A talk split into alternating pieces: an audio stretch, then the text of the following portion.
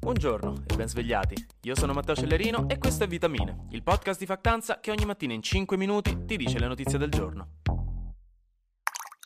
Vai, oggi vi spavento. Oggi vi ricordo le potenzialità devastanti di questo aggeggino che avete in tasca, il cellulare, così piccolo strano e miracoloso, che avrebbe letteralmente fatto venire un ictus a un contadino medievale per la quantità di stregoneria che ci avrebbe riconosciuto dentro, no? per il suo potere di intrappolare persone e gattini all'interno di una scatolina luminosa. E parto ricordando un celebre modo di dire, assolutamente universale nel mondo di oggi. Grazie, grazie alle... No, se il prodotto che stai usando è gratis, allora il prodotto da vendere sei tu. Cioè, avete presente tutte le app gratis che avete sul cellulare? Da Instagram a Snapchat a Google alla roba per il fitness. Tutte sono gratis non perché ci vogliano bene le aziende di big tech, ma perché oltre alla pubblicità riescono a prendere una quantità infinita di dati dai nostri cellulari, su quello che facciamo e sulle nostre abitudini, i cosiddetti big data, che poi utilizzano loro o per targettarci con pubblicità sempre più accurate, ed è per questo che si scherza sempre che, sul fatto che non si sa perché, ma basta che un giorno pensiate ad un peluche di SpongeBob a caso e il giorno dopo vi trovate le pubblicità di Google con quell'esatto peluche di SpongeBob sopra, oppure vendendo direttamente questi dati ad altre società che poi comunque fanno la stessa cosa. Questo perché tramite i dati che le varie app prendono su di noi riescono a capire i nostri gusti e le nostre necessità. E lo fanno tutte, nel senso non sentitevi in colpa, c'è poco da fare ormai, va così, continuate a usare Instagram tranquillamente, tanto sappiamo tutti che non lo disinstalleremo mai. Tranne però diversi funzionari governativi, a quanto pare, prima negli Stati Uniti, da poco nella Commissione Europea, ora nel governo canadese e in futuro forse anche in realtà nella macchina statale italiana. Perché la notizia con cui apro vitamine oggi dopo due ore di spiegazione è infatti che da oggi il Canada ha deciso di bannare TikTok da tutti i cellulari governativi ufficiali, quindi i cellulari di chi lavora nei settori statali. Perché?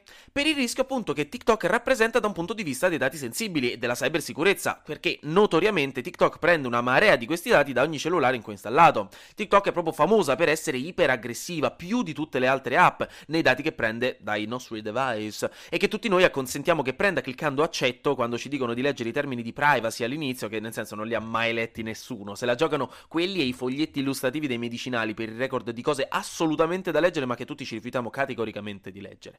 Quindi insomma, ecco, la notizia per voi è che TikTok è pericoloso per la sicurezza informatica, specialmente per chi lavora in ambiti governativi perché diciamo di noi comuni mortali onestamente non gliene frega niente a nessuno di quello che facciamo, però comunque può essere fastidioso sapere che un server cinese conosce tutte le nostre abitudini. E infatti, per esempio, TikTok prenderebbe quando usiamo il telefono con TikTok sopra la posizione del GPS, il calendario, i nostri contatti, i dati della connessione internet e gli abbonamenti digitali che abbiamo, tra le altre cose. In generale, quindi insomma, riescono a fare un profilo di chi siamo, di cosa ci piace, di come ci spostiamo, insomma, e anche di che cos'altro facciamo sul cellulare. E per i funzionari governativi questa cosa è un rischio enorme enorme, specialmente perché questi dati sono condivisi immediatamente, secondo le analisi, con una grossa azienda di sicurezza informatica cinese, la GBT, e questo, insomma, a molti non piace, specialmente ai governi. E per questo, niente, insomma, raga, eh, se volevate un altro motivo per disinstallare TikTok, adesso ce lo avete, se invece ormai vi siete arresi al fatto che c'è poco da fare, che tanto non si può più vivere senza app sul cellulare, benvenuti nel club, c'è spazio a sedere in fondo alla sala. Rubrica di cose che sono ok. La Gran Bretagna e l'Unione Europea sono finalmente riuscite a risolvere la diatriba sul fatto che il nuovo primo ministro Rishi Sunak non è memabile come Boris Johnson e ora fa tutto un pochino meno ridere hanno risolto la questione della Brexit e dell'Irlanda del Nord, che vi ricordo adesso in breve. In pratica, con la Brexit, in teoria il Regno Unito esce dal mercato unico europeo, quindi tornano le dogane per i commerci con i paesi europei. Il problema però ora è diventato il confine tra Irlanda del Nord e Irlanda, che è ancora nell'UE, per cui mettere un confine doganale fisico tra i due paesi rischia di essere molto controproducente e sottolineo molto con lo stesso tono della professoressa Liceo che guardando le risposte della vostra verifica ricorda a tutta la classe di fare attenzione bene a capire la domanda al numero 2. Perché Irlanda e Irlanda del Nord hanno litigato furiosamente per decenni, con una marea di morti e anni di terrorismo feroce, quindi rimettere un blocco tra i due paesi non sarebbe una buona idea, detto facile facile. Però c'è la necessità comunque di far sì che le merci britanniche che vanno nell'Irlanda del Nord passino attraverso le giuste dogane, visto che da lì all'Irlanda il rischio poi di traffici poco legittimi è facile. E su questo Bruxelles e Londra hanno litigato un botto, non riuscivano a trovare un accordo, ma ora con Rishi Sunak ci sono riusciti con un accordo chiamato Windsor Framework da integrare all'accordo della Brexit che stabilisce che non ci saranno più i controlli doganali stringenti che ci sono ora per spostare merci dall'isola principale all'Irlanda del Nord, tranne che per alcuni prodotti specifici considerati a rischio di esportazione illegale, proprio dall'Irlanda del Nord all'Irlanda e quindi poi al resto d'Europa.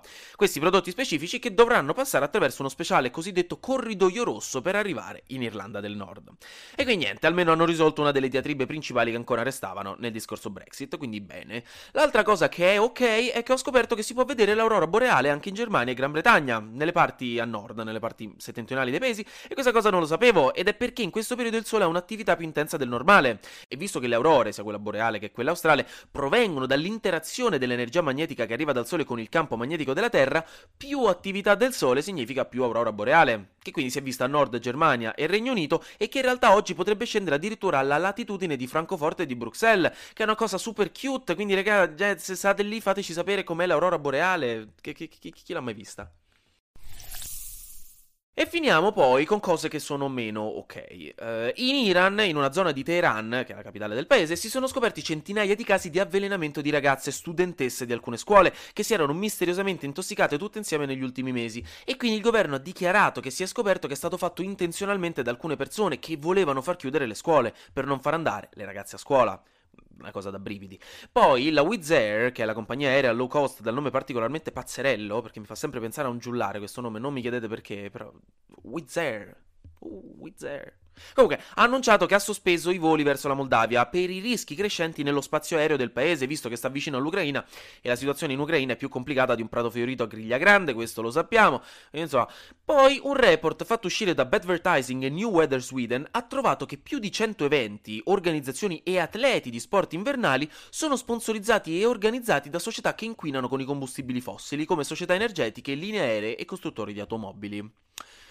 Che è una cosa decisamente molto ironica, cioè se uno ti chiede dimmi una cosa ironica, tu gli dici questo, se vai a una competizione di cose ironiche, questa forse vince un premio perché è ironico, è la tipica cosa che dovrebbe essere in un modo e invece è in un altro, quindi è letteralmente ironico, no? Un esempio lampante di ironia che eh, lo sapete, no? Proviene dal greco eironeu, che significa dissimulare ed è molto dissimulata questa cosa è molto ironica, perché la neve si scioglie col cambiamento climatico e il cambiamento climatico è causato dalle stesse società che sponsorizzano gli sport invernali.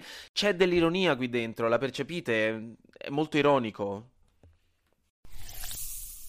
Anche oggi grazie per aver ascoltato Vitamine. Noi ci sentiamo domani, perché sarà successo di sicuro qualcosa di nuovo e io avrò ancora qualcos'altro da dirvi. Buona giornata e buon martedì.